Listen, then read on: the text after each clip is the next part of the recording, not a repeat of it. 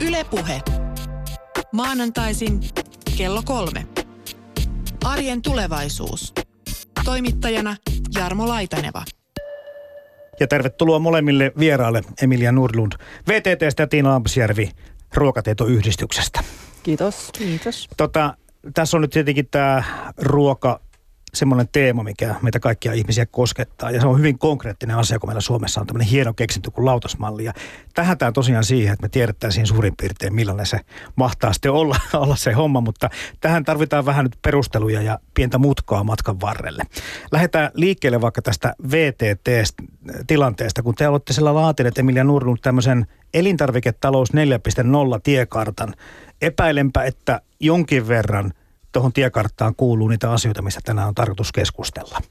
Kyllä, kyllä juurikin, juurikin näin, että me ollaan tosiaan viime, viime vuoden puolella nyt ollaan menossa uutta vuotta kovaa vauhtia eteenpäin, niin viime vuonna hahmoteltiin tosiaan elintarvik, elin, elintarviketeollisuuden ja ruokaan liittyvän, syömisen liittyvän tulevaisuutta, että mihin maailma on menossa.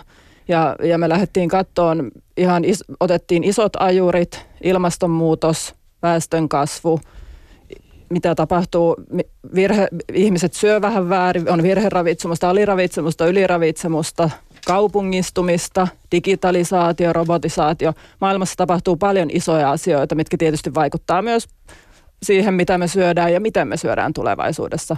Tässä, tässä meidän visiopaperissa me myös katsottiin sitten hyvin paljon kuluttajan näkövinkkelistä, koska jos me ajatellaan kuluttajasyömistä, kuluttajaa kiinnostaa turvallisuus – ketjun läpinäkyvyys, jäljitettävyys, tietysti oma hyvinvointi, miten ruoasta saa, saa hyvinvointia. Tietysti se pitää olla maistuvaa, helppoa, siitä mm-hmm. pitää saada tietoa ja hyvin yksilöllistä vielä, että kaikki haluaa juuri sitä omaa. Eli se on aika moniulotteinen ja iso kenttä, eikä ollut ihan helppoa lähteä visioimaan. Mutta siis sä toit muutaman nyt arvon tähän keskusteluun lisää, kun mä ajattelin, että se on vaan maku ja hinta. Niin.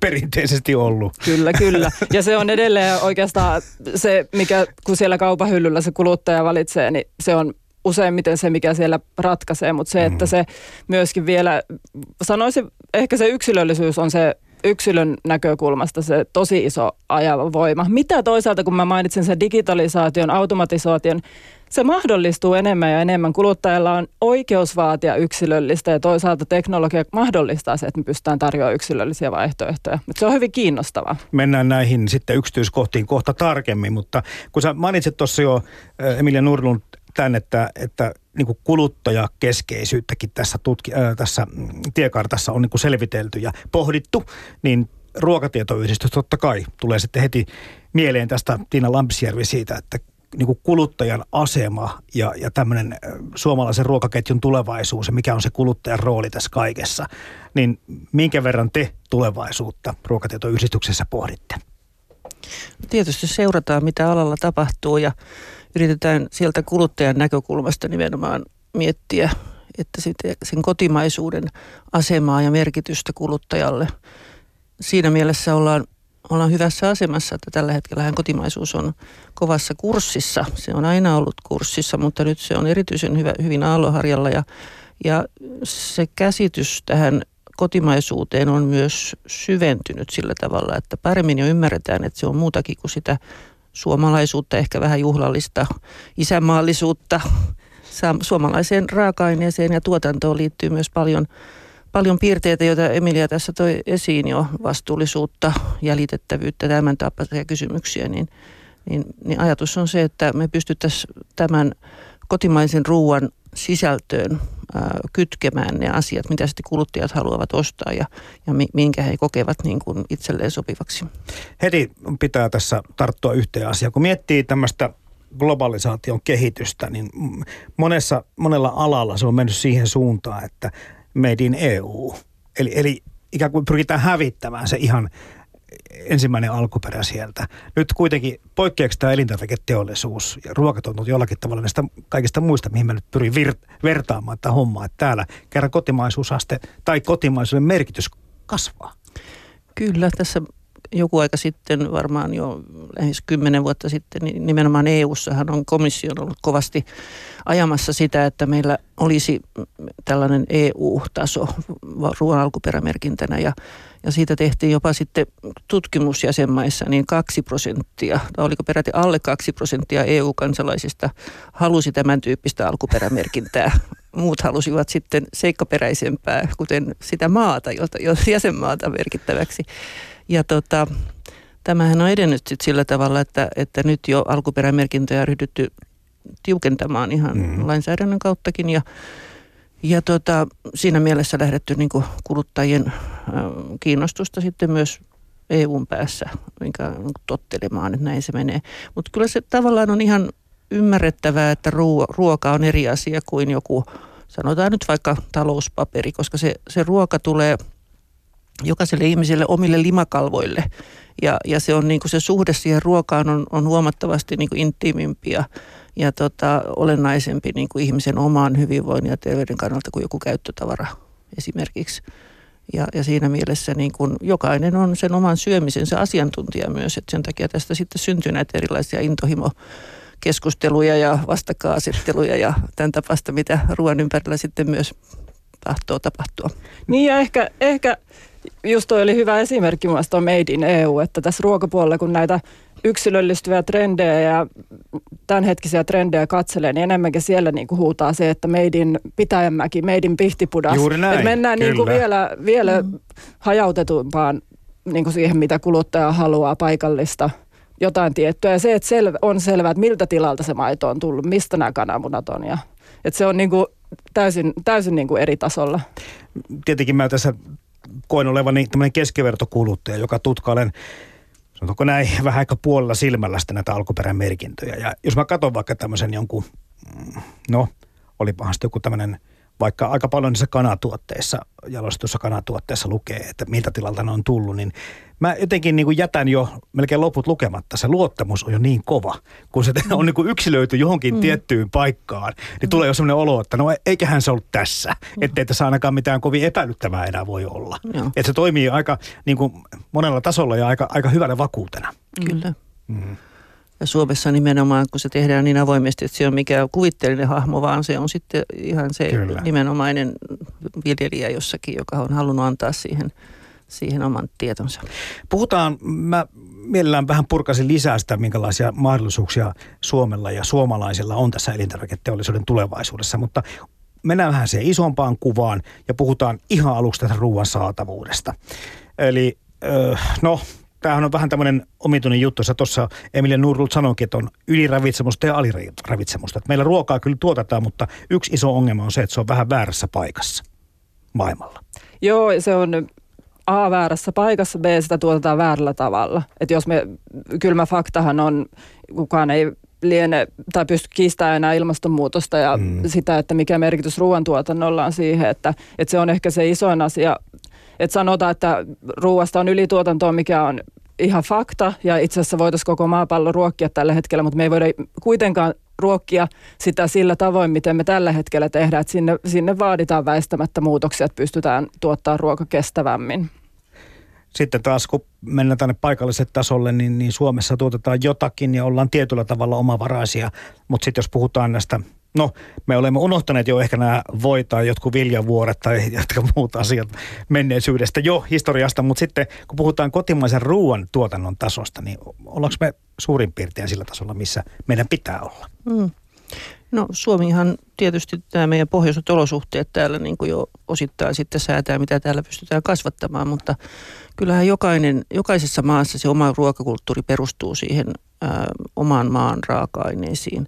Et mikään maa tai mikään sivistysmaa ei voi olla ainakaan niin kuin ihan pelkästään niin kuin vieraiden, vieraista maista tulevien elintarvikkeiden niin kuin käyttäjänä. Ja tota, mm, mitä meillä sitten tuotetaan? Kyllä me ollaan, ollaan siinä mielessä pystytty tässä, jos ajatellaan vaikka EU-mittakaavaa, niin äh, hyvin säilyttämään tämä tuotanto monipuolisena, mitä täällä kasvaa. meillä on sekä kasviperäisiä tuotteita että, että eläinperäisiä, niin kaikki tällaiset perus raaka-aineet suurin piirtein on niin kuin lähellä sitä omavaraisuusastetta, jos ei nyt aivan, niin, niin kuitenkin niin kuin erittäin hyvi, hyvällä tasolla verrattuna muihin maihin, moneen muuhun maahan. Niin mä vertaan, tai oikeastaan niin ajattelin kysyä sulta sitten Emilia siitä, mistä tuossa Tiina Lampisjärvi kertoi, että tässä ollaan kohtuullisen hyvällä tasolla.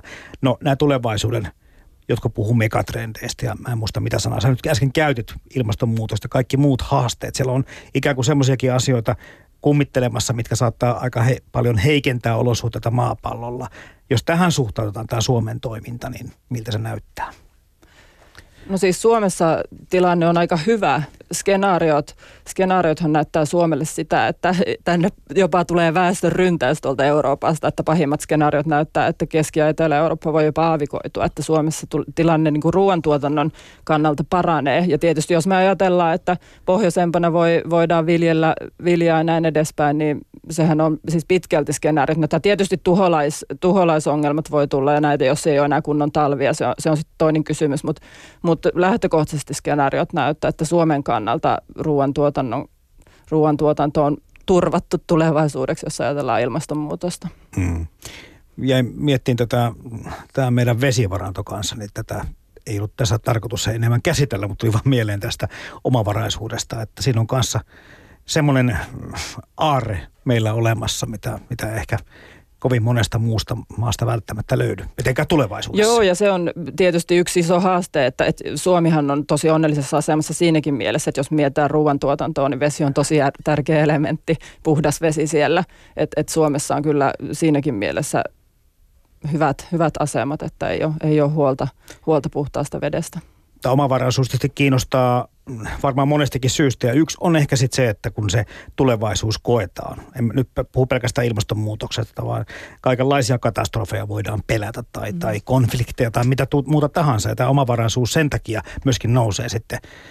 Puhutaan näistä tämmöisistä marginaaleista, että minkä verran sitä pitäisi olla, mihin, me, mihin Suomen pitää pystyä ö, varustautumaan ja valmistautumaan. Ja siinä sitten samassa puheessa toisella puolella punnusta on sitten nämä kaikenlaiset maataloustukiaiset ja muut, mitkä jo sitten aiheuttaa osalle ihmistä selvästikin semmoisia hampasten kiristyksiä, mutta, mutta miten toi yleinen keskustelu teidän mielestä, Emilia Nurlund ja Tiina, Lam, Tiina Lampisjärvi siitä, että, että onko se niin, että tämmöisen länsimaisen sivistysvaltion on oikeasti hyvä olla omavarainen ruoan suhteen? No kyllä se itse asiassa on valtiovelvollisuus huolehtia siitä, että kansalaisilla riittää, riittää syötävää ja, ja tota, sitä kautta sitten niin kuin e, e, elämän edellytyksiä. Ja tietysti nyt kun ajatellaan, ää, miten se voi turvata, niin, niin maailmanmarkkinat on epävarmat.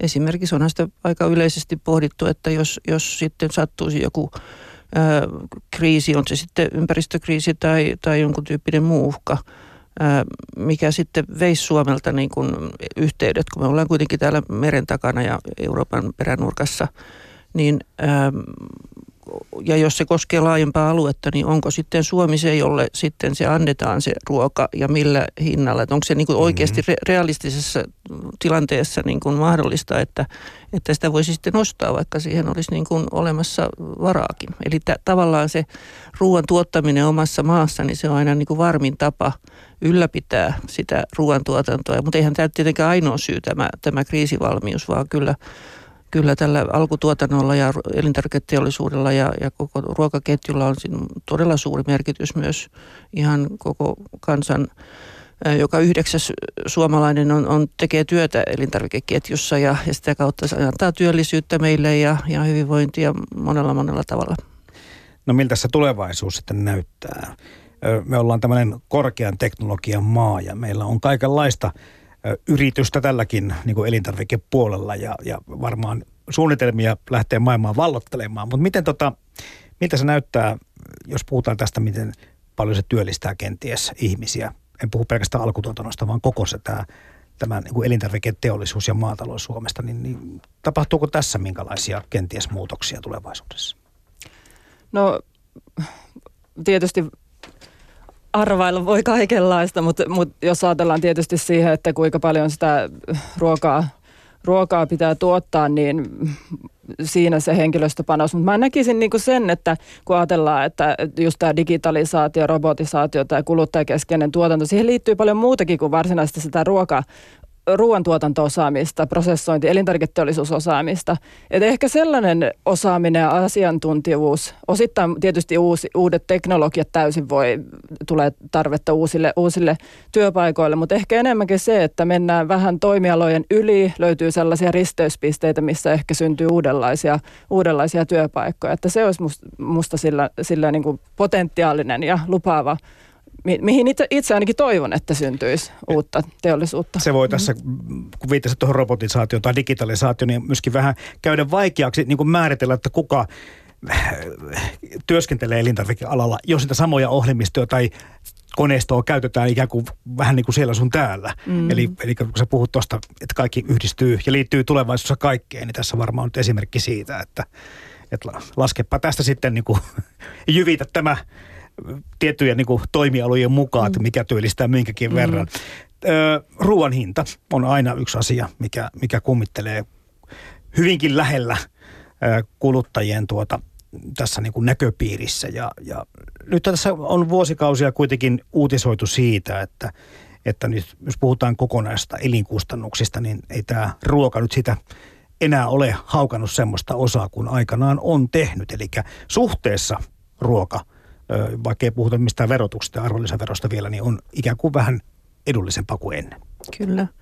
Tämä kehitys on tapahtunut kaikissa maissa itse asiassa, jossa sitten on elintaso noussut ja, ja Suomessakin vielä 50-luvulla ruokaan meni puolet siitä käytettävissä olevista rahasta, eli se oli ihan leijonan osa, leijonan osa suomalaisten taloutta, mutta sitten tässä myöhempinä vuosina on, on tilanne muuttunut ja jo 90-luvulla muistaakseni se oli sitten jo alle 20 prosentin ja, ja tällä hetkellä Suomessa ruoan osuus elintarvikekustannuksista on noin 12 prosenttia, Euroopassa keskimäärin 14.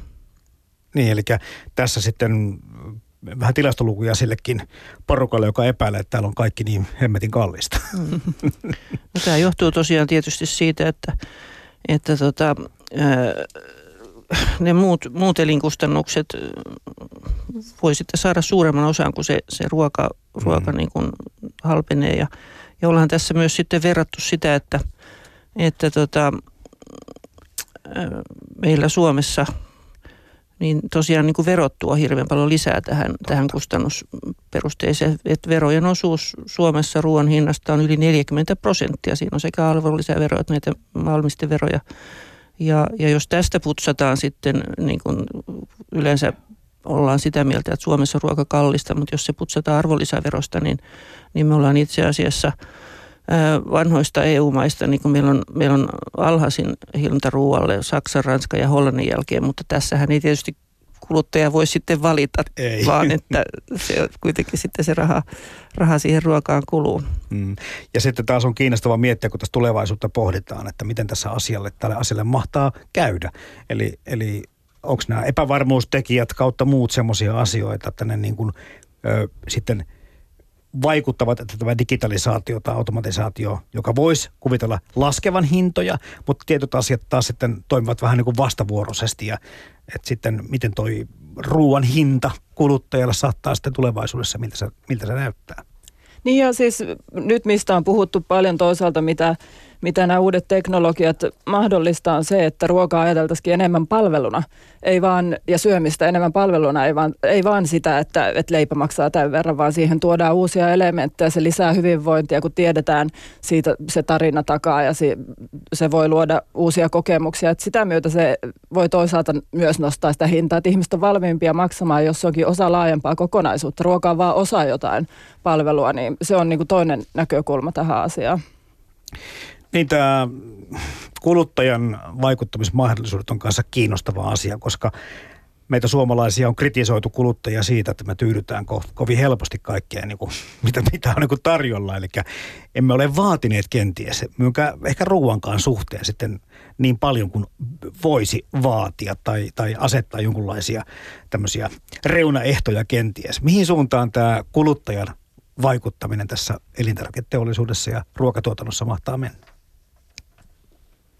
No kyllä mä näkisin, että, että nimenomaan kun alkaa tulla, mitä mekin VTTlle kuumeisesti tä, tällä hetkellä tutkitaan tällaisia personoivia ruokaratkaisuja, että pystytään tekemään juuri sinulle, juuri minulle se ateria tai leipä tai jukurtti tai mikä ikinä se onkaan, niin kun se alkaa olla mahdollista, tietysti kuluttajat enemmän ja enemmän sitä haluaa, niin kyllä mä uskon, että teollisuus rupeaa vastaan siihen ja alkaa aletaan miettiä prosesseja tavalla, uudella tavalla, mistä me puhuttiin myös tässä meidän visiopaperissa elintarviketalous 4.0 oli paljon siitä, että, että, että kun meidän määritelmän mukaan 3.0 on massatuotantoa, niin 4.0 on massakustomointia, mikä tarkoittaa sitä, että me siirrytään massatuotannosta tällaiseen personoitiin, että me pystytään periaatteessa ei tekee vaan pienessä mittakaavassa yksilöllisiä ratkaisuja, vaan että isot prosessit myös mukautuu sillä tavoin, että pystytään vastaamaan kuluttajan tarpeisiin, että ne prosessit on hyvin ketteriä. Muutenhan tuo kuulostaa hienolta, mutta sitten kun mietitään, että jossakin hypermarketissa tuotteita on niin kuin kymmeniä tuhansia, niin tarkoittaako nyt tämä, että niitä vaan niin tulee vielä puolet lisää siihen rinnalle valittavaksi? Ei, ei, ei vaan siis tämä on nyt itse, mitä mä haluaisin nähdä tulevaisuuden kaupan ehkä on niin, että, että miksi me tehdään kaikki valmiiksi sinne kauppaan? Totta. Me voitaisiin muuttaa kauppaa ihan eri, ta- koska se olisi myöskin liittyisi tähän jätteen vähentämiseen ja muuhun, muuhun mikä on yksi iso haaste elintarvikepuolella on se, että, että me tehdään vaan, kaup- kauppa voi vi- vielä olla, mutta että kaupassa on vaikka 3D-printtereitä tai erilaisia tämmöisiä leipomopisteitä tai ruoantuotanto, jukurttipisteitä tai maitopisteitä. Tehdään kuluttajille semmoisia, kun ne haluaa tilauksesta. Puhelinnäpillä tilataan ja laitetaan tulemaan. Mutta tämä ei ole Suomessa mennyt oikein lyönyt läpi nämä ruoan nettikaupat ja muut. Et se on niinku aika, me ollaan edelleen niinku, voisi sanoa, aika perinteisessä tilanteessa, kun miettii keskusliikkeitä ja sitten miettii sitä vähittäiskauppaa ja sitä alkutuotantoa. Niin asiat ei ole muuttunut tämän osalta hirveän paljon. Jossakin päin maailmalla ollaan paljon pitemmällä. Mm, mm. Kyllä tässä tilanne on se, että koko Eurooppa on vähän niin jälkijunassa, että kiinalaisilla ruoan elintarvike, elintarvikkeiden verkkokauppa on jo hyvin niin kuin mit, suuressa mittakaavassa ja, ja käsittääkseni myös niin kuin tuolla Rapakon toisena takana puolella, mutta se ei täällä Euroopassa oikein ole lähtenyt vetämään ja, ja meillä Suomessa tietysti sitten tuo nämä pitkät välimatkat kuitenkin siihen niin kuin omat haasteensa. Että kyllähän se varmasti tässä tulevassakin järjestelmässä se logistiikka, eli miten sitä tavara sitten loppujen lopuksi niin kuin liikkuu, jos ei nyt ihan sitä itse haeta, niin kyllä siinä omat haasteensa on, on siinäkin vaiheessa, että se on, pitää on, rakentaa. Joo. joo, että toi, tietysti Suomessa, kun etäisyydet on pitkiä logistiikkaa, niin tietysti siinäkin tapahtuu paljon, että, että nämä, nämä niin kuin positiivisia signaaleja, mutta itse niin kuin tämä kauppa, mistä mä, mitä mä kuvasin, oli edelleen se, että se kuluttaja menee itse noutaa ne tuotteensa, mutta toinen okay. on sitten tämä täysin tietysti, että sun ei tarvitse lähteä mihinkään, että kotiin tuodaan tai työpaikalle tuodaan tai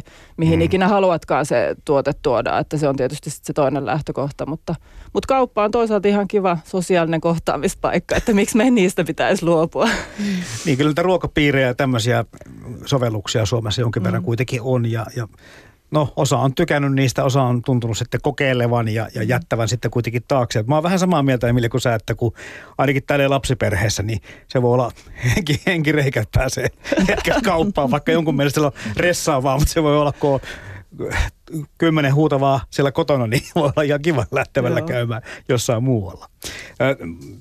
Tästä ruoan nettikaupasta ja tästä muuttumista, niin olen myöskin kuullut tämmöisiä varovaisia arvioita siitä, että että silloin kun sä rastit, vaikka tilaat kotiin, niin tota, ne tuotteet, niin se, se voi olla se ostoskassin sisältö kovin erinäköinen kuin silloin, kun sä et ole siellä sitten niin kuin houkutukselle ja vaikutukselle alttiina sillä liikkeessä itsessään. Ja tämän on sitten arveltu myöskin, että entäs jos elintarvike niin kauppojen lisämyynti ikään kuin vähenee. Että tässä on kaikenlaisia niin kuin tämmöisiä pieniäkin pelkoja ehkä vielä olemassa taustalla, mitä tapahtuu.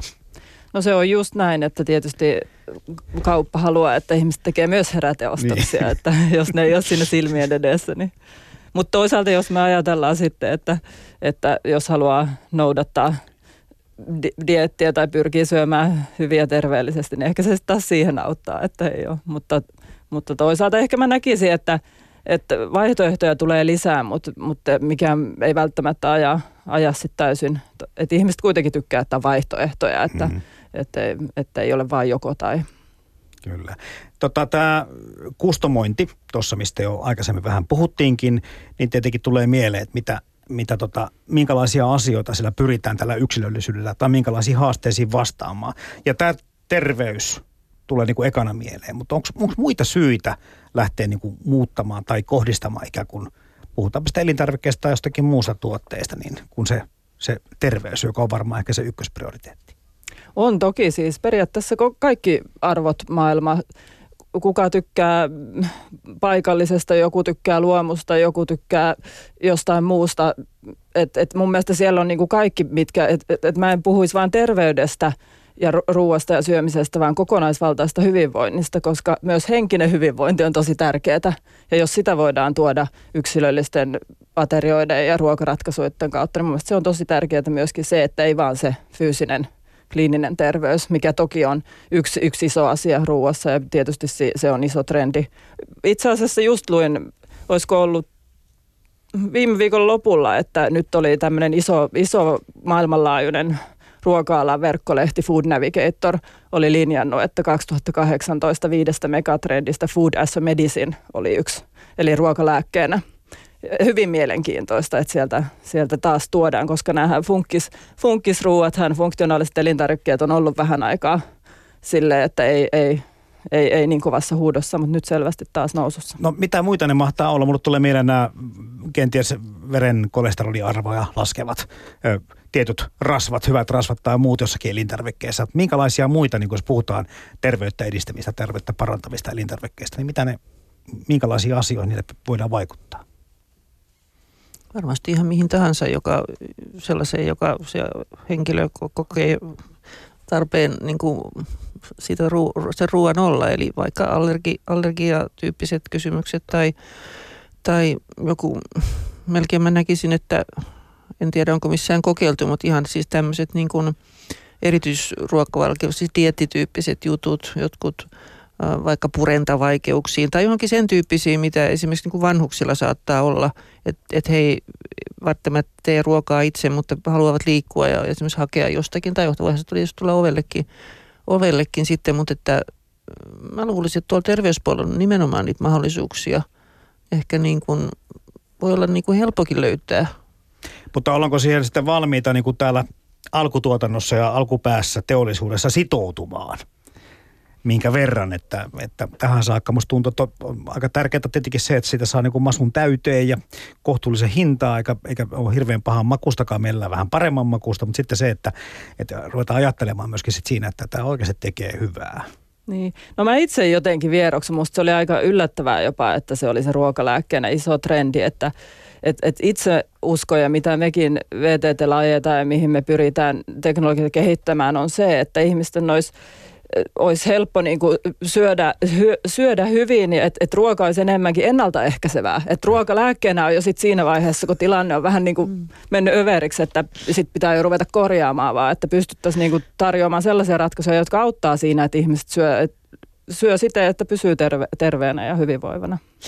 No ihan varmaan ruokatietoyhdistyksessä tiedetään Tiina Lamsjärvi siitä, mä se mun seuraava väite on tämä tämmöinen ehkä kliseeksi menevä, että, että kaikki tuota terveellinen ruoka on kalliimpaa ja kaikki tämmöinen epäterveellinen on halvempaa. Voitte olla eri mieltä, mutta tota, varmaan tiedetään hyvin ruokatietoyhdistyksessä siitä, että millaiset nämä suomalaisten ruokailutavat ja ravintotavat ovat. Joo, no siis itse asiassa ruoan terveellisyyden ei välttämättä tarvitse olla juuri missään suhteessa siihen hintaan, koska periaatteessa, ö, periaatteessa nämä, nämä opit, miten terveellinen ruokavalio koostetaan, niin se perustuu, lähtee ihan, ihan peruselintarvikkeista, jotka on, on kuitenkin edullisia hinnaltaan. Voidaan lähteä ihan raaka-aineista, kuten vaikka nyt sitten juureksista ja perunasta ja leivästä ja maidosta ja lihasta ja kananmunista – liikenteeseen ja, ja tota, siinä mielessä niin kun sen terveellisen ruoan ei tarvitse, terveyttä ylläpitävän ruoan sanotaan näin, niin ei tarvitse olla mitenkään kallista. Mutta se, mikä, mitä se sitten edellyttää, on se, että, että tietää siitä ruoasta aika paljon, osaa myöskin niin kun valita sen ruoan oikein, osaa valmistaa sen. Ja tämä, että tämä voi olla nykyisin jo sellainen heikko kohta, että, että ei kaikki välttämättä osaa, osaa valmistaa, koska se yhteys on hävinnyt sinne niin kuin perinteisesti on opittu se ruoavalmistus isoäidiltä tai, tai äidiltä tai joka tapauksessa niin kuin kotoa käsin ja, ja nämä yhteydet on, on pitkälti niin kuin katkennut. Että se on niin kuin No nyt on sitten muita yhteyksiä. Nyt on digitalisaatiota ja koulustakin voi oppia ja näin päin pois. Mutta tietyllä tavalla niin kun se vähän jo erottelee ihmisiä, että ketkä osaa tehdä ja ketkä ei osaa tietyllä tavalla. Että jopa tämmöistä niin kuin slow food liikettä, joka on, on tällainen, että ruokaa haudutellaan ja, ja tehdään tällaisista esimerkiksi lihanosista, jotka vaatii pitkää, pitkää käsittelyä ja, ja muutenkin keskitytään siihen ruoan alkuperään hyvin niin kuin hartaasti, niin, niin, niin sitäkin on, on mainittu, että sekin vähän jo menee semmoiselle niin kuin elitteistiselle puolelle, että, että se, sitä ihan jokainen rahvas enää pysty, kun ei välttämättä aikaa ja osaamistakaan niin harrastamaan. Että, että ruoalla on tämmöisiä erityyppisiä niin kuin kytkentöjä ja merkityksiä ja, ja niillä sitten ihmiset myös niin kuin rakentaa sitä omaa identiteettiänsä, että – mutta kyllä kaiken kaikkiaan siis terveellinen ruoka, sen ei tarvitse olla, olla kallista. Toki tietysti jos käytetään jotakin erityistuotteita tai jos se halutaan, halutaan sitten ostaa, ostaa paikasta, joka, joka osaa hinnoitella sen ruoan niin kuin sitten ehkä se on, se on sitten laadukkaampaa ja jollakin lailla niin kuin eksklusiivisempaa se ruoka, mutta, mutta tota, lähtökohtaisesti terveyttä edistävä ruoka ei, ei ole kalliimpaa. No kenen salajuoni se sitten on nämä höttöhiilarit ja ne valkeat jauhot, jossa jo ravinto, kaikki ravintoarvot on kerätty pois? Mm. No ei se, en, mä en usko, että se on välttämättä kenenkään salajuoni, mutta se on ehkä tämä historia, että et, et, mitä meikin peilailtiin tässä meidän visiopaperissa se, että et jossain vaiheessa tai vieläkin on varaa tuhlata ruokaa, että voidaan siivota, muun muassa jos puhutaan viljoista, niin mm. juuri nämä vaaleat vehnäleivät, että sieltähän on siivottu ne päällikerrokset, missä on usein sitten ne terveellisimmät ainesosaset, jotta saadaan mahdollisimman maistuvaa maistuvaa tuotetta tai miedonmakusta, sanotaanko näin ennemminkin. Että sieltä, se on niin kuin ajautunut siihen ja toisaalta sitten tämä massatuotanto, että on varaa, että meillä on saatavilla nykyään joka puolella kaikkea mahdollista, että pystyy ostamaan limua, leipää, karkkia, mitä vaan. Et, et se toisaalta ja sitten taas vastaavia terveellisiä, että jos mietitään niin tuotteita tai marja, marjoja ja hedelmiä, niin niitä ei ole kaikkialla saatavilla. Että ehkä se, mi, mihin mekin tällä hetkellä panostetaan tutkimuksen puolella on se, että miten me pystyttäisiin tarjoamaan helposti helposti saatavilla olevia tuotteita, jotka niin kuin on vähän vastaavia välipala-automaatteja ja muita, jossa, jossa saadaan pystyttäisiin tarjoamaan houkuttelevia tuotteita nuorille ja kenelle vaan. Tota, joo, toi on kiinnostavaa lähteä pohtimaan. Puhutaan kohta niistä välipaloista ja sitä, miten, meillä, miten meidän ruokailutavat ja tämä ruokailukulttuuri vielä niin kuin mahtaa muuttua, mutta tota, äm, tätä näkyykö tämmöinen, meillä on, me ollaan hirveän terveystietoisia tänä päivänä kuitenkin, ainakin osa ihmisistä. Näkyykö millään tavalla missään tilastossa sit se, että, että ehkä täysyvä tai koko jyvä alkaisi pikkuhiljaa korvata semmoisia, jos puhutaan viljatuotteista ja leivistä ja muista, näitä tämmöisiä, missä on niinku pelkästään valkaistusta jauhosta tehtyjä, missä ei oikein mm. ravintoarvot ole kohdallaan? No siis varmasti se voisi jostain tutkimuksestakin kyllä löytyä, mutta et ihan siis kaupassahan ei enää juuri myydä ranskan leipää, Totta. jota myytiin mm, kyllä, kyllä. Vielä, vielä silloin, kun minäkin olen kouluaikana käynyt ja ja oli hyvin yleinenkin. Että et kyllä se niin kuin tietyllä tavalla, ja olen kuullut, että kokouspulliakaan ei enää kannata laittaa tarjolle, koska niitä ei kukaan enää syö. Hyvä Suomi. et tota, Mutta hedelmiähän niissä pieniä, on. Hedelmiä niin. alkaa olla ja on, on smoothieja ja on muuta tällaista terveellistä, terveellistä popsittavaa ja piristävää siinä sitten työpäivän lomaanille. Ja lounasruokailuhan on hyvin Suomessa suosittu, että, että mä luulen, että siinäkin on, on se, että kuitenkin se on täyspainoinen ateria. Sitä ei välttämättä suori syödä enää, enää kotona ilta, illalla, mutta sillä tavalla kyllä tässä paljon siis on merkkejä ja, ja onhan toki niin kuin – ruiskin kokenut renesanssia ja, ja nyt nykyisin kaura, leipä on, on, on. Niin kuin noussut suosioon. Että, että kyllä tämä on niin kuin tietyllä tavalla niin kuin Koko aika, ajan pikkuhiljaa ison, paranee. Joo, niin, ja minusta, ison osan joo. kansasta löytänyt. Ja, ja mä luulen, että ei Suomesta löydy, löydy sellaista henkilöä, joka, joka ei tietäisi, että että ranskalaiset perunat ei ole niinku terveellisiä. että, mm. että kyllä se niinku sillä tavalla kuitenkin läpäisee aika pitkälle tämän. Mm. Mutta siis masentavaa on toisaalta siinä se, että sit joka toinen meistä on ylipainoinen. No niin. Eli se ehkä jo liikittyy siihen saatavuuteen tai yltäkylläisyyden aikaan. Että ihmisten on jotenkin sit hirveän vaikea, kun sitä ruokaa ja kaikkea naposteltavaa kaikkialle koko ajan tarjolla, että kontrolloida sitä energian määrää versus kulutusta. Että mikä on hyvä, että mikä riittää. Että se on ehkä se, mihin myöskin tietysti toivottavasti teknologia voisi tuoda apuja, että ihmiset pystyisivät jotenkin niin kuin hallitsemaan sen paremmin. Se ruo, muun muassa ruokailurytmi, sillähän on osoitettu olevan suurin merkitys. Että mm. Ja nälkää ja kylläisyyttä niin. ei enää niin kuin eroteta, kun niin. otetaan koko aikaista syömistä, semmoista väli, välipalaistumista, että ei ole selkeästi, selkeästi siis ateriaikoja. Ja se on huono kehitys, se mm. kyllä on yksi ylipainon taustatekijöitä. Ja on kuullut senkin, että jano sekoitetaan joskus nälkään, että mm. ihmiset rupeaa syömään janoonsa. Ja Pitäisikö meillä olla joku siru tuolla sisällä, joka sanoo, että nyt sä oot syönyt tälle päivälle tarpeeksi, että älä syö enää. tota, lihansyönti, se on myös yksi tämmöinen asia, mikä tähän liittyy hyvin vahvasti. Ja tähän liittyy paljon asenteita, pelkoja, luuloja, epäilyksiä ja kaikkea muuta. Ja, ja tässä kun etukäteen puhuttiin, niin, niin molemmat taisitte laittaa mulle postia siitä, että, että ei se ihan nyt niin mustavalkoista ole, että kun vaihat lihan, ö, lihakorvikkeeseen, että asiat menee parempaan suuntaan. Tässäkin on niin taustalla aika paljon tiettyjä asioita, tekijöitä. Puhutaan sitten vaikka ekologiasta tai jostakin muusta asioista, niin se ei mene niin kuin yksi yhteen, että liha huono, ö, viljat hyvä. Ei, ei todellakaan näin, että, että kaikki, itse mä aina ajattelen silleen, että kaikkea kohtuudella niin hyvin menee.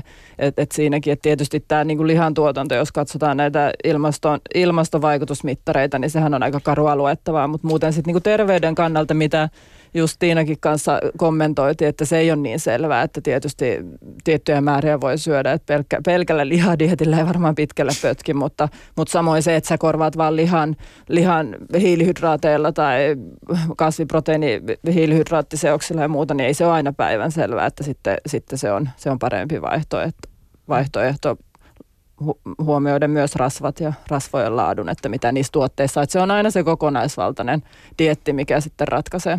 Ihmisten puheessa kuitenkin vilahtelee tämä tämmöinen, että olen vähentänyt punaisen lihan syöntiä. En tiedä, että milloin se rupeaa näkymään taas tilastoissa, mutta jotenkin tuntuu, että tämäkin tietoisuus, kuten tuossa äsken sanoit Tiina siitä, mm. että me, kyllä me tiedetään, että Ransk, Ranskan perunat ei ole terveellisiä.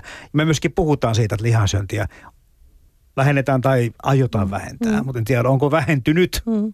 Joo, se jo 2010 havaittiin tämä, että puolet kansasta sanoo, että olen vähentänyt tai aion, aion vähentää lihansyöntiä, mutta ehkä he eivät vielä ole vähentänyt, koska se ei, tai se näkyy itse asiassa sillä tavalla, että, että lihan kulutuksessa, vaikka kokonaismäärä ää, ei juurikaan ole muuttunut, siinä on pientä nousua ja on, onko yhtenä vuonna ollut vähän laskuakin, mutta siellä sisäisesti siis valkoisen lihan, siipikarjan lihan kulutus kasvaa, kun taas sitten naudanlihan kulutus on niin kuin sel- selkeästi vähentynyt, että, että kyllä tässä niin kuin sen tyyppistä siirtymää, siirtymää kyllä on ollut. Mm. Ja siipikarjahan on, on niin kuin ympäristön kannaltakin sitten kuitenkin parempi vaihtoehto, mutta toisaalta tässä on myös semmoinen näkökulma, että täällä Suomessa, kun meillä tämä tämä ympäristö, luonto on, on, kasvuympäristö on sellainen, että tämä nimenomaan soveltuu sen naudan tuotantoon. Ja sitten meillä toisaalta ää, maailmassa on proteiinipula, uhkaa siinä mielessä, että, että väestömäärä lisääntyy ja, ja pitäisi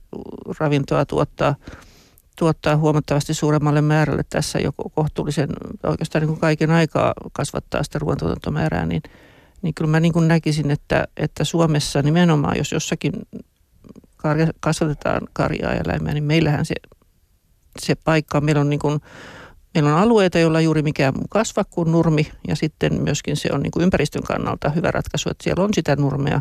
Se pidättää, toimii tämmöisenä niin kuin, ympäristö erilaisia ongelmia ehkäisevänä tekijänä ja, ja sitten toisaalta niin kuin, maatalouden muut vaikutukset, eli pitää, pitää maan asuttuna ja, ja antaa työllisyyttä ja näin päin pois. Että nämä on tällaisia asioita, joita pitää niin kuin, että Suomessa tämä vienti, jota nyt kovasti halutaan niin kuin lisätä ja on vihdoin ymmärretty, että, että sillä on merkitystä, niin, niin, niin maailma, globaalisti katsoen, niin juuri Suomessa sitä lihaa tulisi tuottaa. Toi on kiinnostava ajatus siitä. Joskus muistan lukeneeni jonkun tuota EU- Tirikan tai entisen puheenjohtajan sanomaan, että ei tällä, tällä leveysasteella pitäisi olla minkäänlaista maataloustuotantoa, saatekaan kotieläimiä tai tuotantoeläimiä lainkaan. Ja nyt sitten tota, tulee vähän toisenlaista ö, tietoa tähän kokonaisuuteen. Tässä ruoka niin kuin koko elintarvikeajattelussa ja muussa, niin tässä on niin kuin hirveän vahvat nämä tämmöiset, tiettekö, oman edun tavoittelut, kun puhutaan niin kuin ruokapolitiikasta. Mm. Kaikki olemme huomanneet. niin. niin. eli, eli tota, mä en tiedä, että pitäisikö Suomen olla niin kuin ikään kuin suurempi maa, että meillä olisi enemmän vaikutusarvoa sanoa, että tota, kyllä näitä asioita voidaan täälläkin tehdä ihan hyvin. Ja mm. sitten kun puhutaan näistä meidän laadusta, mistä kohta puhutaan vielä lisää, niin, niin terveys, puhtaus, laadunvalvonta – kaikki muut asiat, niin onhan siinä niin kuin se on niin kuin merittiä siihen, että tästä maasta voisi elintarvikkeita, vaikka minkälaisia, vielä joka puolella maailmaa, jos vaan meillä on niin kuin rahkeita tehdä. Mm, se on juuri näin. Kyllä.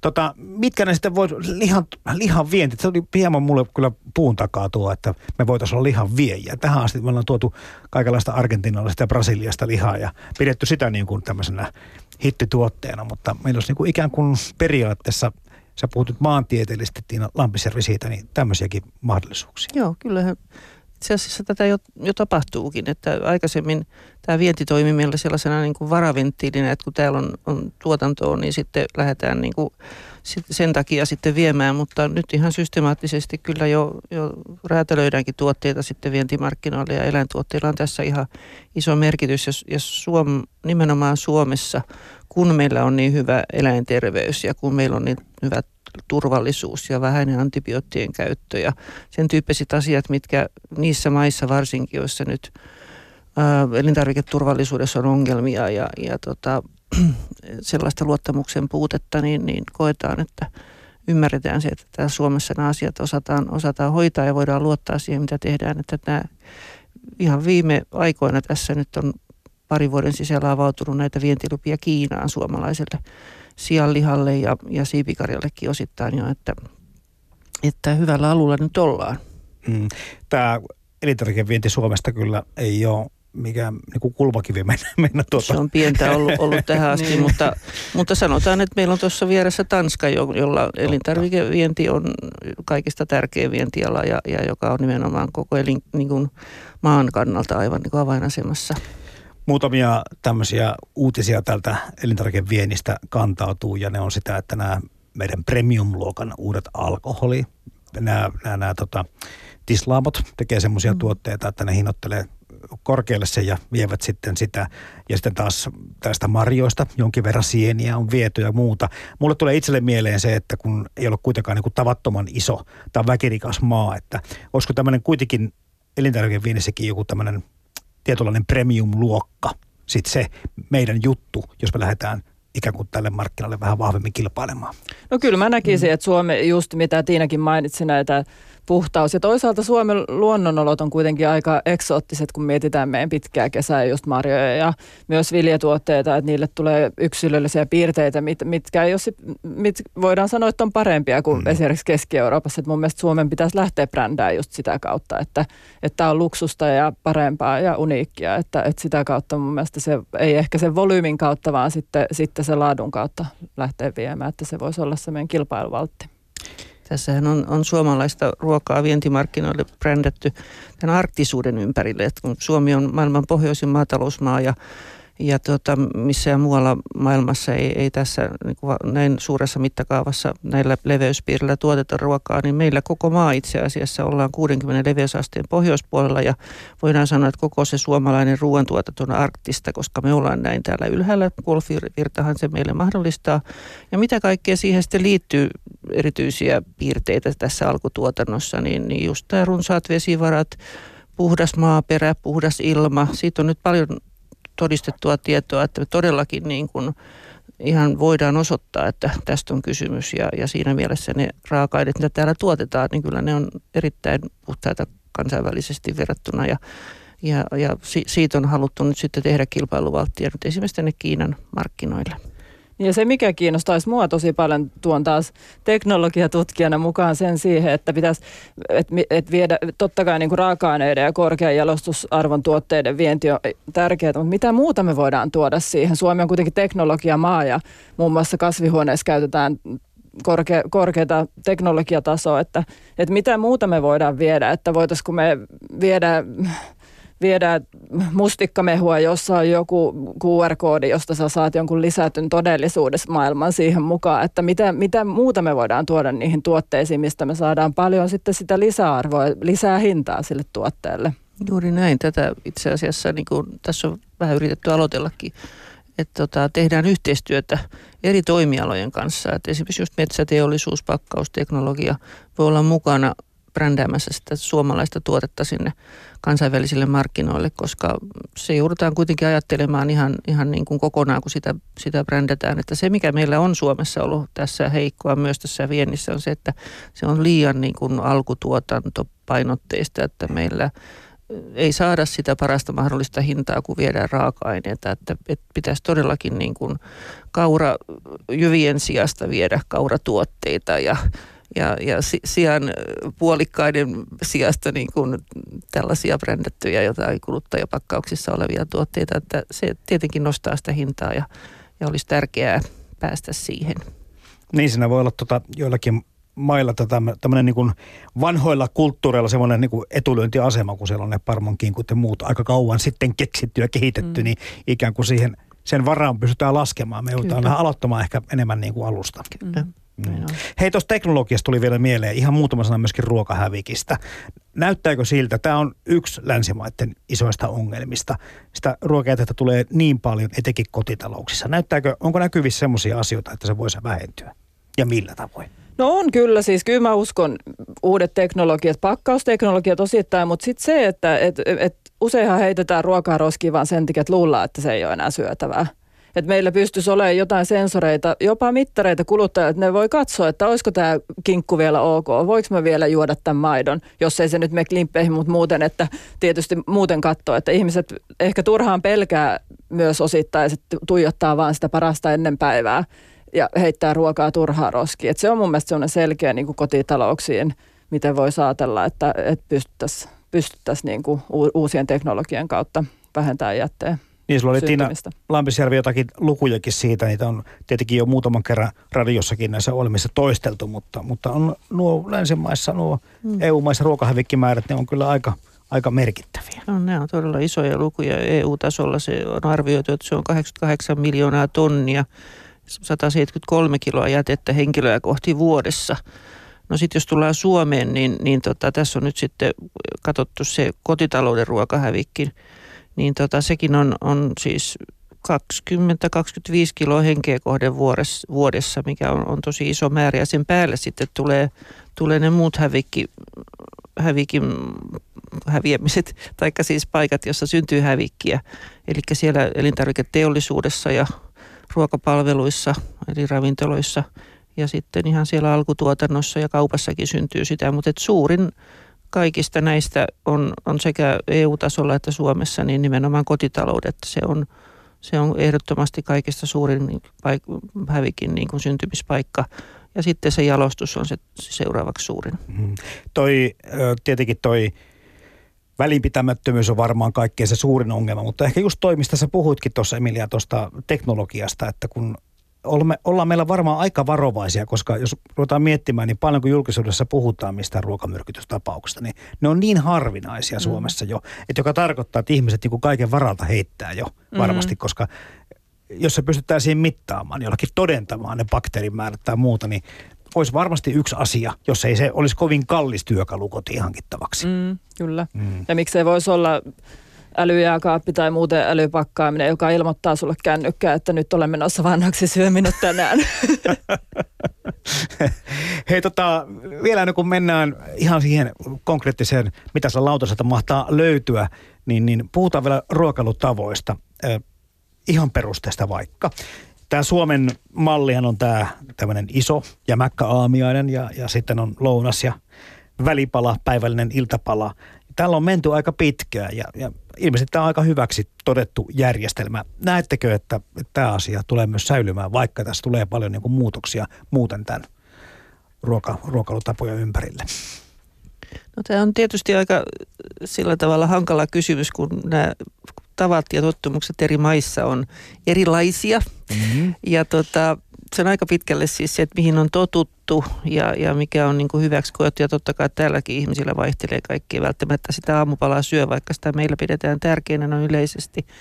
Mutta Suomi on maa, ja oikeastaan niin kuin voi sanoa, että Ruotsi on samantyyppinen, että meillä korostetaan sitä aamupäivällä tapahtuvaa syömistä, eli aamiaista ja sitten sitä lounasaikaista ruokailua. Sitten kun mennään Norjaan, niin siellä taas on aivan niin kuin erilainen systeemi, että siellä ei syödä sitten ollenkaan lounasta, vaan se menee se ruokailu sinne iltaan. Ja tota, että tämä on niin kuin hyvin tällaista maakohtaista, mutta tota, kyllä niin kuin ravitsemuspuolen asiantuntijat ainakin on nyt kuitenkin aika yksimielisiä siitä, että kyllä se niin kuin tällaisen niin kuin vireyden ja jaksamisen kannalta on hyvä, että meillä on painottu enemmän sinne aamu, niin päiväaikaan se syöminen ja sitten se ilta, iltaruokailu kevenee niin kuin sitä sen suuntaan ja, ja tota, että se sitten taas toisaalta joudutaan niin ylipainoa se, se myöhäinen iltasyöminen. Toki se on niin kuin energian saannin ja kulutuksen yhtälö, että mikä se lopputulema on, mutta jostakin syystä se iltaruokailu ikään kuin tuntuu sitten enemmän sitä painoa kehittävän. Ehkä se on siinä, että sitten koko päivän aikana, jos ei mitään juuri syö, niin tulee napsittua ohimennen ja, ja sitten sitä ahmia enemmän illalla. En no. tiedä. Niin, mä näkisin itse silleen, että, että mun mielestä on ihan hyvä tämä suomalainen, tai että on säännöllinen ruokarytmi. Että se, se on niinku se, mihin myös ravitsemustieteilijät tukee paljon siihen, että se pitäisi olla se, että silloin ei, ei olisi hirveästi napostelua, vaan söisi säännöllisesti kunnon ateriat ja sitten jaksaa. Mutta toisaalta sitten se, että kun elämä on hektistä, itsekin kahden pienen lapsen äitinä, tuolla välillä kiireessä juostaa ja jotain vaan haukataan, että, että, mitä, että, että se varmaan toisaalta lisääntyy, että miten sitten sinne saadaan niitä järkeviä tuotteita, mm-hmm. jotka, jotka pitää ihmisen vireessä, jotta ei tule sitten niitä lopsahduksia tai sitten ruvetaan mm. ahmimaan illalla tai muuta, että jaksaa, jaksaa, jaksaa tehdä töitä ja muuta. Että siellä, siellä varmaan niin kuin on tarvetta sitten myös vielä kehittää uusia, uusia juttuja ja tuotteita. Mm. Ehkä ne uudet välipalat sitten myöskin tulevat sitten siihen tarpeeseen, kun tämä 24-7 yhteiskunta kanssa vähän toimii niin, että se ei ainakaan tue tämmöistä yhteisruokailua ihan siinä määrin, mitä se on meillä joskus aikaisemmin arvossaan mm, ollut. Kyllä. Toki meidät päiväkodissa hyvin siihen jo koulutetaan ja sen jälkeen kouluruokailussa, että kyllä se aika syvälle varmaan meissä on, mutta täytyy myöntää, että kyllä tämä nykyinen elämän rytmi ja, ja tapa perheissä, niin ei, ei ilta, iltaruokailu on varmasti yhteinen päivällinen kyllä vähentynyt. Ja on itse asiassa jopa tutkittukin, että Suomessa se on niin kuin OECD-maista vähäisintä tämä perheiden yhdessä syöminen. Okei. Okay illalla ja, tai ylipäätään. Ja, ja sitten taas toisaalta myös tiedetään, että sillä yhdessä syömisellä on merkittävää tällaista hyvinvointivaikutusta mm. kasvavaan lapseen, mielenterveyden kannalta esimerkiksi. Ja, tota, ja sitähän nyt yritetään ikään kuin taas palauttaa kunniaan, että olisi yhteinen ruokailu. Jos ei se sitten voi olla se päivällinen, se voi olla vaikka yhteinen iltapalat ja sitten tietysti viikonloppuruokailut lapsiperheissä. Näitä suosituksia, vaikka nyt vaikka että siitä, että minkälaisia montako ateriaa on hyvä syödä, tai että ruokaillaanko yhdessä ja niin poispäin, niin niitä, niitä tietysti voidaan aina antaa tällä tavalla. Ja samalla tavalla että ruokasuosituksia siihen lautasmalliin on annettu. Ollaanko me suomalaiset miten kuulijasta porukkaa, kun puhutaan siitä, että kun tuossa nyt ravintokolmio ja ruokalautanen ja tämä lautasmalli, että, että suunnittelepa nyt sitten näistä itselle sisään. Päivä, viikoittais, kuukautis ja vuotisannos. Miten se menee? No, mä luulen, olen ollut huomaavinani, että viime vuosina siis tällainen vasta, vastustus ja vastarinta näille, näille suosituksille on niin kuin vahvistunut ja, ja tota, saanut niin kuin aika paljon kyllä huomiotakin tämä. Että on syntynyt myös siis tällaista, mitä voidaan sanoa, että on niin kuin tämän alan asiantuntijoille tällaista vastarintaa, että ei uskota sit sitä sanomaa, mitä sieltä tulee – et siinä on, on niin kuin monen suuntaista, sanotaanko, että on, on, tämä on tullut näkyvämmäksi tämmöinen vastustaminen, mutta toisaalta myös sitten kyllä nämä suositukset on, on myöskin niin kuin tuottanut tulosta, että kyllähän meidän suomalaiset, jos nyt sanoo, että se on johtunut näistä suosituksista, mutta että kyllä varmasti niin kuin se, että ruokatottumukset on muuttunut parempaan suuntaan, on, on kyllä näiden suositusten ja mitä siihen sitten liittyy koulutusta ja valistusta ja sen tapaisia toimintoja, millä kuluttajia sitten niin kuin lähestytään, niin, niin tuottanut tulosta. Mutta si- paljon on myös sitä, että ymmärretään väärin, mitä ne suositukset tarkoittaa. Että ne on itse asiassa tarkoitettu tämmöiseksi niin kuin väestötason tai su- niin kuin ryhmien sellaisessa keskimääräisessä ohjeistukseksi, että sitä on tarkoitettu, että esimerkiksi joukkoruokailu suunniteltaessa tai vaikka ravitsemustutkimuksessa voidaan käyttää viitearvoina. Ne ei ole kirjaimellisesti niin kuin yhden ihmisen milligramman tai, mm. tai mikrogramman annoksia, mitä, mitä kuuluu kutakin ravintoainetta saada. Päinvastoin se voi toteuttaa sen terveellisen ruokavalion monella tavalla. Ja tästä, tästä varmaan sitä vastarintaa syntyy, että koetaan, että on tämmöistä terrorismia suorastaan, että halutaan niin yksioikoisesti No viimeiskin, kun näitä antaa ohjeita. viilattiin vähän näitä lautasmalleja, niin tota, siinä tuli jotakin sanomista, vastaan sanomista. Ja silloin pyrittiin vähentämään sitä lihaa ja suolan käyttöä mm. molempia. Mitä sitten, nämä on jo varmaan niin tarkoin tutkittu jo, että voisin kuvitella, että ei näitä kovin radikaalisti pääse muuttumaan. Mutta jos ne nyt sitten muuttuu, niin mihinkä suuntaan ne mahtaisi lautasmallit sitten tulevaisuudessa mennä? No se onkin mielenkiintoinen kysymys, mutta jos nyt katsoo, mitä, mitä tällä hetkellä kaupahyllylläkin tapahtuu, että, että kyllä mä sanoisin, että varmaan niin kuin monipuolistuu, mutta onhan aika hyvin tiedossa, että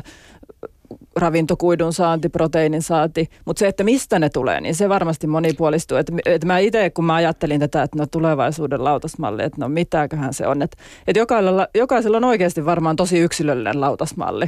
Ja se on ehkä se, että se voi ollakin hyvin yksilöllinen. Musta olisi hyvin mielenkiintoista ajatella, että jokaiselle myös ehdotettaisiin yksilöllistä lautasmallia, että pystyttäisikö me saamaan niin kuin terveydenhuollon ja tämän ennaltaehkäisevän terveydenhuollon ja syömisen kautta, että pystyttäisikö me tarjoamaan jokaiselle, mm. koska sehän olisi se, että mä oon täysin samaa mieltä Tiinan kanssa siitä, että ei voi olla vain yksi ja yhteinen, koska tämä on niin monikulttuurista nykyään ja monipuolistuvaa, että, että se on musta niin kuin hyvin mielenkiintoista digiruokalautasmalli, joka niin, muuttuu. Tämmöinen itsensä monitorointi ja, Niin. ja, ja mittaaminen muutenkin on tässä ajassa mm. ehkä yleistymässä, että miksipä ei niin kuin voit aika äkkiä tarkistaa sokeriarvoisia ja kaikkia muitakin asioita, niin miksei niitä, niillä valinnoilla pysty vaikuttamaan sit siihen, että Mm. ainakin vähän niin kuin linjaa muuttamaan. Mm. Kyllähän tämä joustavuutta on jo nyttenkin näissä tässä viisi, viimeisimmässäkin ruokasuosituksessa, niin, niin siellä on annettu myös la, pe, lapsiperheiden ruokasuosituksessa on, on vegaaninen lautasmalli ja sitten sieltä löytyy myös tämmöinen monikulttuurinen, niin kuin eksoottisempiin raaka-aineisiin perustuva sellainen malli, mutta siinäkin on vain kaksi, että niitähän Mm. on sitten, pitäisi olla tietysti paljon enemmän, että tämä digitaalinen lautasmalli tuntuu itse asiassa oikeinkin kiinnostavalta ja hyvältä. Ehkä sitä joku jo tekeekin. Niin. Tätä jäädään kyllä. Ehkä se on VTTn sitten seuraavia tutkimushankkeita. Hei, Emilia Nurlund VTTltä ja Ruokatietoyhdistyksestä Tiina Lampiservi, kiitos molemmille käynnistä. Oli aika mieltä ja ajatuksia vapauttavaa kuunnella tuommoisia tiettyjä niin kuin visioita, että missä Suomessa mennään ja minkälaisia mahdollisuuksia meillä on. Mutta digitaalinen lautasmalli, se pannaan nyt sitten hautumaan tässä itse kukin. Ylepuhe. Maanantaisin kello kolme. Arjen tulevaisuus. Toimittajana Jarmo Laitaneva.